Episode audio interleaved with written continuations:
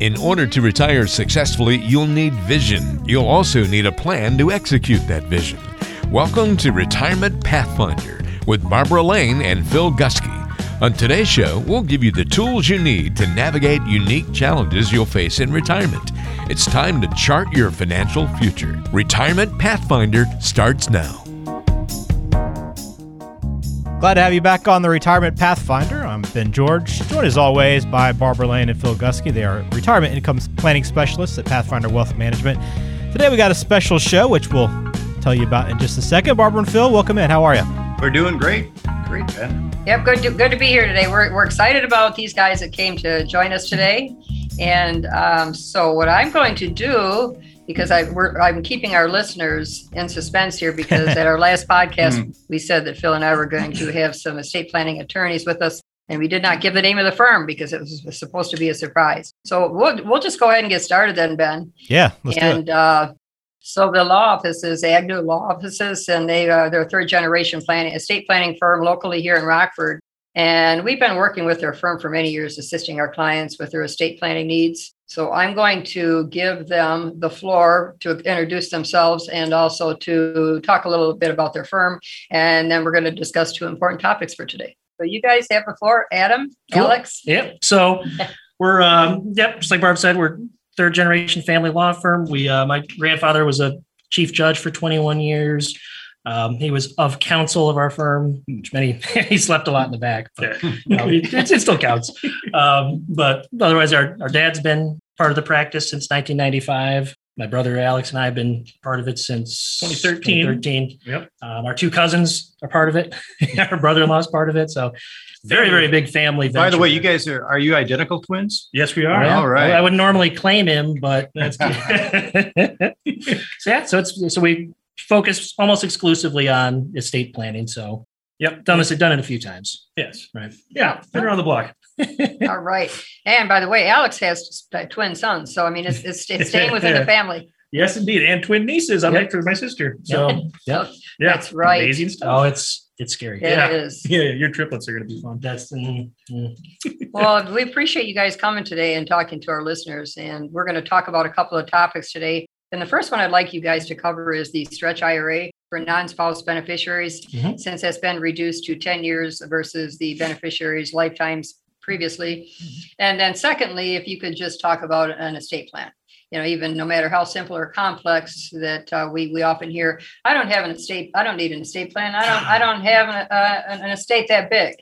And really, what you can just explain to our listeners what it's about is control, not so much the size of your estate. Mm-hmm. mm-hmm. So I'm just going to give you guys the floor. And if you want to just start out by just talking a little bit about the stretch IRA and what that was and now what it has turned into, but there's ways to work around those issues. Mm-hmm. So basically, with the stretch IRA, that was traditionally the government's way of encouraging people to you know, save for their own retirement. Put your money in IRA today, getting tax deduction, putting it in don't pay taxes don't now. Pay taxes. Just a good friend. You just you defer those. Yeah. yeah. And of course, as you got older, you start hitting certain threshold ages, previously 71 and a half, they would start making you draw from that account. Uh, when you ultimately would pass and you would leave it to a beneficiary other than your spouse, the IRS at that point would have given us three options. And they would have said, beneficiary, we're not going to let you defer this into your retirement age like your parents. It wasn't your retirement account. It's not good friendship. No, it's theirs. So they would have said, beneficiary, you can take this IRA balance all at once and pay taxes on it, take it out over five years, or take it out over their quote life expectancy, which was basically a table the IRS has. And depending on the beneficiary's age, when they were being asked that question, we just plug that age into their table. The IRS would tell us this is how long your quote life expectancy is so that's the time horizon you have to take this out. Uh, usually that time horizon was 82 to 83. So if we had a 20 year old, they basically would say, hey, you got 63 years. You can withdraw this over a 63 year window. Pretty good deal because we only had to take little portions out each year. So the stretch aspect of this was stretching those taxes into that later retirement age as opposed to taking that tax hit all at once. Uh, now, with this Secure Act, basically the IRS said that was a little too generous. It's too good of a deal for these beneficiaries. They didn't want to wait 60 plus years in this case for this 20 year old to take that IRA out and for them to get their taxes. So they said, going forward, we don't care how old you are. you have a 10 year window.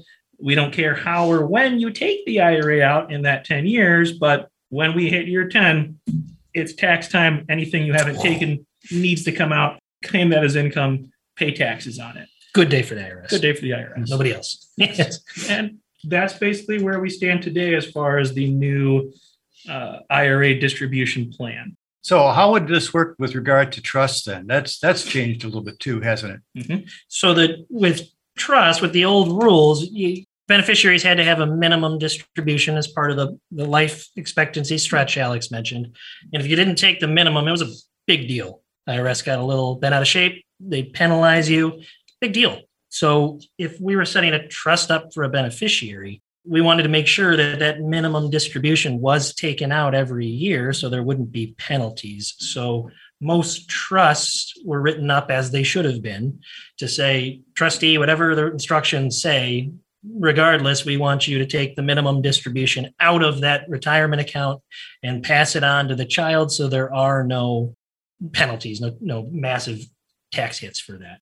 That type of language was really helpful for the rules that had minimum distributions until this lovely, lovely new Secure Act. It's always a flowery name. You know, Mhm. um, the lovely new act. There is no more minimum distribution. They, with the 10 year rule Alex mentioned, you just take it whenever you want. Take it all in year one, take it all in year 10, whatever, however you want to do it. Year seven, totally random. You know, good for that guy. But they didn't, the IRS didn't care.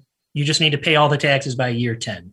So the problem was if there is no minimum distribution, then year 10 really is because everything has to be Mhm. all the taxes have to be paid at that point. So if I had an old document that said pay out the minimum every year And nothing more. and nothing more, Hmm. then in year 10, regardless of what the rest of the document says, we're pushing those IRA dollars through to the beneficiary. So I've got a 15 year old, you know, we're pushing the, the money through. So I want to hold the money for the 15 year old maybe till they turn 30, 40, 50.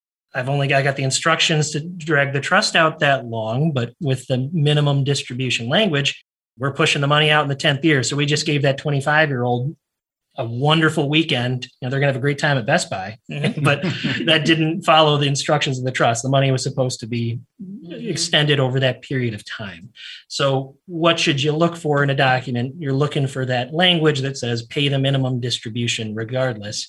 And that just needs to be revisited with whatever law firm drafted that document, just to make sure that your instructions stay your instructions. We're not forcing the money early or any of those kind of potential issues. So what you're saying is that life is not static any longer. I mean, you, you really are revisiting these documents now with your clients and anybody who does have a trust or an estate plan of this kind Mhm. should do that. They should Mhm. get back in contact with their attorneys and uh, upgrade those. Mhm. I mean, it's it's one of those where if there was any type of provision for a trust, it's worth at least taking a peek because you, you don't want to have your mindset being, oh, this is how my estate plan is going to play out, only to have it be a wildly different Mhm. set of instructions, especially because a big bulk of most people's estates will be retirement dollars. So we're not talking usually about a small piece of the plan. We're talking about a big, big chunk there. in our area of practice, the law doesn't change very often. It's Your just state taxes may rise Yeah, but- but unfortunately, it is one of those things where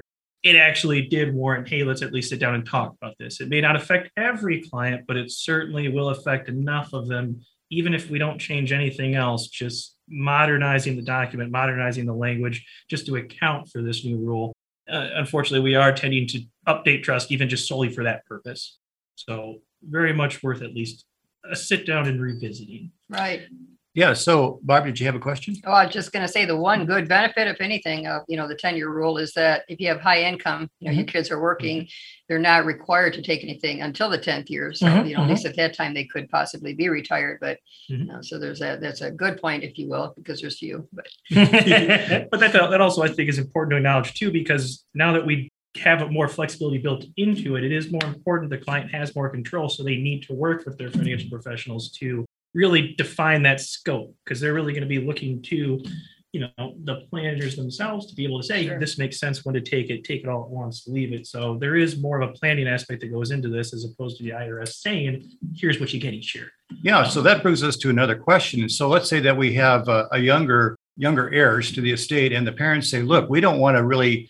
Have the clients or our particular heirs to take it at the 10th year, we want to be able to, you know, have that uh, money protected. Mhm. Do they have to pay it out directly to the heirs or can they be doing something else with it? Which kind of leads us to the next part of the topic, which is the Mhm. estate plan itself. Mhm, mhm. So there's the instructions from the IRS are pretty clear. The taxes have to be paid in year 10, by year 10. Doesn't say anything else about where the money goes, just hey, you have to pay the taxes. Hmm. So if the document is properly constructed, you can direct the trustee to go ahead and pay the taxes on those dollars in the 10th year, but we're still retaining them in trust for that child's benefit. Now there is a trade-off to that just in that trust tax rates are a lot higher than what an individual would be paying. Hmm. When we had a stretch IRA, you didn't have to choose. It was tax efficient and it was fully protected. When we're talking about holding IRA dollars for a longer period of time now, the trust paying taxes, that is a trade off we have to consider tax efficiency. But on the other end of the spectrum, there, yes, there's higher taxes, but we are guaranteeing that that money can't be taken away by creditors. The divorce tax is going to be what, 50%. Um, car accidents, lawsuits, slip and Right. falls, Medical issues. medical issues. A lot of times it really is worth protecting those dollars, especially because it's typically with a trust, it could be a long-term type of inheritance. And if we had to pay a little bit of tax or some tax up front in year 10, usually that trust is going to still be going on for another 10, 20, 30 years. That's a long time for those assets to be able to make up the growth and the taxes we had to pay, all the while being free from any creditors. So Yeah. So generally speaking, and what you're saying is that when a trust, when a person dies and then, you know, parents die, it's paid out from the trust and the trust ends. Now you're saying there's another way to protect those heirs uh, with the trust from that point forward. How does that work? Basically, again, we look to the estate plan itself. Um, if we want a trust fund set up for beneficiaries, I think most people traditionally associate it with something that's a more short-term approach. I don't trust my kids. I for want to help minor usually for a minor Yeah. for young adults let's get them to 25 30 whatever and be done that is not certainly not the i mean it's, it's a valid reason but it's certainly not the only reason people do do trust uh, and of course i think the overarching reason aside from not trusting our beneficiary is revisiting some of the potential legal actions that i mentioned and i don't trust the rest of the world not to try to Yeah. take it away from them uh, when you set up a trust for someone else you fund it you put your instructions in place so that they have to they have a set of rules that need to be followed uh, there is a significant degree, degree of asset protection that goes along with that. So, if this same beneficiary who was going through that divorce or car accident or medical issue or whatever, if their inheritance was in this trust fund, that's automatically off the table it's not their asset to bring into consideration. Um, so, as part of an estate plan, in my instructions, I would say when I pass, instead of having my money go directly to my child, I would want a trust fund set up for them. I would direct my assets, including my IRA dollars, uh, into that trust ultimately when I pass. And then now that it's in that trust, they follow my rules, they follow my stipulations, but now there's protection in place around those funds, in addition to whatever other goals or missions or what I would have had as far as when they can access those funds, how they access it, how long it's protected. Um, so coming back to the fact of the IRA itself, if the money is earmarked to go into the trust, and I saw this as more of a long-term vehicle, then really my goal isn't to necessarily dump the money out to my child in year 10. I want the trust to have language that says, hold on to those dollars, pay the taxes on them, yes. But to me, in that case, the protection will be more important than just raw tax efficiency. Uh, but once the money's paid out to that trust, it's just invested with the rest of the assets. They can grow and continue to be used under those same protections and benefits going forward. So what type of provisions would you have in the trust to to have monies paid out to the heirs? I'm sure they'd look forward to some of their inheritance at some point, right? well, the the kind of the cookie cutter industry standard is some like Alex said, maybe some at 20, some at 25, some at 30. Health educate they call it HEMS, health education, maintenance, and support. Oh, it sounds lovely. It really hmm. does until you go health. That was literally one word. like doctors, yeah, sure. Vision care, prescription drugs, health insurance, Dental? dental care. It says health. Yeah. Those are issues. Those, that can, it can be very difficult to ascertain what you're looking for. The the administrator has has to put a lot of discretion in there. The beneficiary doesn't always know what, what, what's for my support. Mhm. Trusts don't have to be like that. They they can be very open, very flexible, very clear documents. I mean, we could. I'm really hoping a 30 year old child is healthy, educated. Their job is buying their clothes. You know, so Mhm. this trust Right. doesn't need to be doing that. Um, so we would want to if we were talking about long-term protection to keep the money safe, not from necessarily from the beneficiary, but from the outside world, we want to open that up a lot more. Maybe if they need to make get the down payment for a house, or if they need seed money to start a business, or they want to educate their children, your grandchildren, or go nuts, anything in their best interest, you know, four matching snowmobiles. Like, Okay, it- it's in my best interest. But I know. think it's also But- important too to, you know, we can revisit and define those terms a lot more. Like if we're sitting down with a client, we want to know what does health mean to you? Mhm. Mhm. You know, that way Mhm. we're not asking uh, some random trustee to decide what you meant or what was best for your Mhm. kids. We're saying you tell us. So it's very clear in the document. If you wanted dental covered, document says it, person in charge says it. We're not looking for them to say, yes, this is what you meant for your kids. You're telling them this Mhm. is good, this is not, this is what I meant. So Which is great. defining the scope is, I think, Mhm. and, and the scope can be whatever the client wants it to be, as long as it's something that we can. Right. They still have to objective. they still have to ask for money. So I mean, it's a nice flexible tool, but we also like to throw in another route for them so they don't always have to ask for money. Um, traditionally, again, you saw documents say pay out the income quarterly, which was because stocks paid dividends quarterly 30 years ago. Yeah, some of our clients may Um, not really understand the difference between, let's say, a will and a trust. Mhm. You know, a lot of times they have, excuse me, they have a trust, but they say, well, we have a will. Mhm. So they get that confused all the time. What is the difference between a will and a trust, guys? So when we're we've been uh, just because estate planning is such a fun topic, you know, we also like to throw a wrench in it by using a bunch of terms interchangeably. Um, when we were saying trust earlier for children for beneficiaries, For you are setting up these instructions for your children. That is a testamentary trust. Think last will and testament springs forward when I die It's a blueprint. it's a blueprint in whatever document you have. What what Phil's saying, trust versus will, that's going to be more of like a revocable trust, a living trust. If you hear all those fancy buzzwords, those will versus revocable trust, those are a discussion for how how difficult will it be to get my assets to my beneficiaries. They will read the same ultimately when it comes to the instructions. You're just kind of picking a Tupperware container to put those instructions in and then deciding how difficult it will be to open those containers and get at those instructions. So with a will, I think most people think if I took the time to do a will, it's just going to get administered. If it's my child, a professional trustee, whatever, they can step up and do everything they need to do because I took the time to do a will. Mhm. In actuality, all that did was put you in the crosshairs of the probate court Right. because I'm looking at anything that needs a signature, real estate investments, vehicles, bank accounts. When you pass away, somebody needs to sign your name on that deed. So aside from outright fraud, you know, you'd have to appoint somebody. So if I do a will, I appoint an executor. I told everybody who I'd like to do that job, I want my child to sign their name on my house, which is Mhm. lovely, but it doesn't do anything until that will goes through probate court and a probate judge formally signs off on that executorship. So, yes, you told us the instructions, you told us who you want to do that job, but they're going to have to go to court to get the authority to sign their name on your assets. Yeah, it has to be done legally. Mhm. Yes. And that's a long, drawn out process. And Yeah, what is it in Illinois? What is the process time on that? So you're, it's an absolute minimum of a six month freeze where we need to invite every creditor, disgruntled relative, fifth cousin to come in and have their day in court. Oh, so it's a public document. Oh, it's magical. Anyone, anyone who wants can come to the courthouse, watch these proceedings.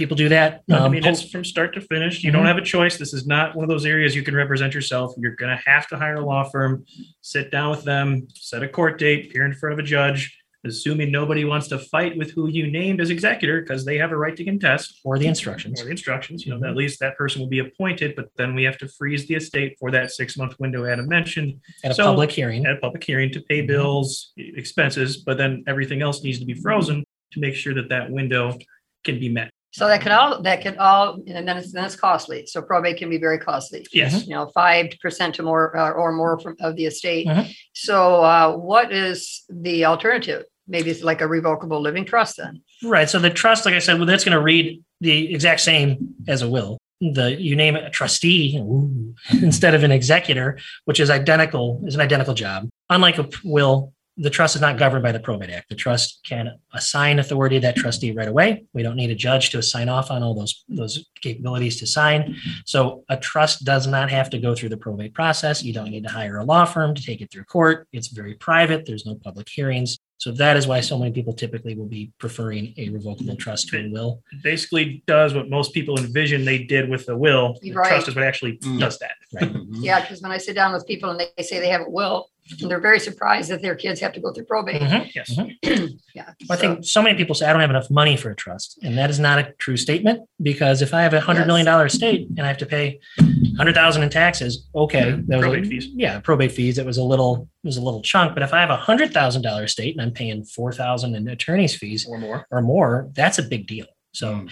th- the estate size is a very common fallacy. I think if anything, You want to you- you trust. wanna trust with a to smaller avoid estate. taking a what could be a bigger chunk of your assets. so small to large, trust is generally going to be the better option. So you'd say that probably the greatest advantage of having a trust is that it, it gives the control to the family Mhm. versus the probate courts and the Mhm. will Yes. situation. It's Yes. private. Mhm. Yep. No Private. public hearings, no invitations to fight. If you're not named in it, you don't get to see it. Yep. But I'd emphasize that is the major advantage. It is a probate avoidance tool. This is the discussion for a later time. It's not an asset protection vehicle in and of itself for the client. Mhm. Avoiding probate is the key for a revocable trust. Right. So An estate plan can be as simple and basic, or it can be as complicated, or um, as Generationally. genera- generationally as you'd like it to be. Mhm. Mhm. Yeah, one of the things that I've liked about when you guys have set up trust for us is that you've opened up that window with, uh, besides the health support, maintenance and education. So you get, give a list to the clients, a couple, of a couple pages of things that they would like to see paid out. Mhm. And, you know, then, and, and it is more open, as Mhm, you said, it's not as restrictive. Mhm. Doesn't have to be. Right. And the time frame is however they want. It can be you know, into the child's retirement years, keep them protected through then. It can go for their lifetime and on to the next generation, pay out to the grandkids, can keep going for the grandkids and go to the next generation. I mean, it's entirely whatever goals that the that the clients have, it's something we can put together. Are there any tax advantages to it generationally? So the, the- we are seeing a lot more of a trend towards generational planning, which sounds complicated, but it's really not. Mhm. Um, if I protect the money for my child until they're 60, that's really nice. I protected it through the turbulent years. Hopefully, in the retirement years, they can enjoy it. But what we're seeing mm-hmm. happen a lot is the child gets 60, 65, 70, gets the full balance of the trust, gets ready to spend it, gets sick, goes into assisted living. Now we just protected the money for 60 years just to give it to Illinois, which nobody wants to do. Mm-hmm. so there is a bigger trend towards generational planning where I don't give a lump sum to my child. We just have this go into perpetuity. It's there for their lifetime. The another major benefit of doing that, there was no lump sum that exposed it to creditors, but from a tax perspective, once the money goes into that that trust, and generation skipping is kind of a confusing term. We're not skipping anyone. Really, what we're doing is we're not ever making another lump sum. So once that money goes into the trust and it continues for perpetuity, it's not prone to the estate tax anymore. If it's taken out of the tax system because it wasn't the child's asset when they passed, Mhm. so it's not part of their um, estate as far as estate tax purposes are concerned. And that goes forward as, as that continues to grow to ridiculous numbers at each successive generation. That's not their money to be taxed. So we got our one shot from the get go. Mhm. And the IRS doesn't get a look at it again. So you don't have to be a Rockefeller or a Mellon for you to uh, avoid those taxes. No, no, and She'll then turn into one after a couple. You will. generations. I mean, I don't know how they squeak by on the income of 40 billion, but you know, Yeah. that's that, that's what they did. They're, I mean, this isn't a new concept. It's been around for a long time, but I don't think the public was as aware, aware of that you can certainly do this. Uh, the advent of the internet helped, but yeah, small seed doesn't have to be these million dollar giants estates. You can, if you take it out of the tax system and you protect it from divorces and bankruptcies and all those things, that's going to be a very big, it's going to blossom to a very big pot over time. Different types of trusts. It's like they said, who who is it that said, oh, nothing, control everything? I think it was Rockefeller. Which would make sense. Yeah. Well, I think, did you have anything else? Did you want them to go over, Phil, today? I think that they pretty much covered everything. Yeah, they've been Um, pretty comprehensive here. So, you know, if they want to get uh, more information, what do they do, Barb? Well, reach out to us at pathfinderchat.com or you can give us a phone call at 815-399-9806. We'd love to hear from you. And um, we want to thank Adam and Alex for coming today. Thanks so much, guys. We appreciate your help and, and uh, everything you've done for our clients. They appreciate you too, by the way. Just not Alex. Thank you, guys. Thank you. We really appreciate it. Um, yeah. Any questions, let, let Phil and Barb know and more than happy to have the fun answering those. So Sounds Yep. good. All right. Yeah, no, no you, question. I enjoyed hearing what you guys had to say too. I know this is a very important topic that a lot of people don't always think about, but needs to be part of their their planning process. So again, if you want to get in touch with Barbara and Phil, PathfinderChat.com is the easiest way to schedule an appointment. But also, if you want to learn more about Adam and Alex and what they do, AgnewLaw.com is the website there as well. Guys, thanks again for your time. We do appreciate it. thank you guys. We really we appreciate it too. Thanks much, guys.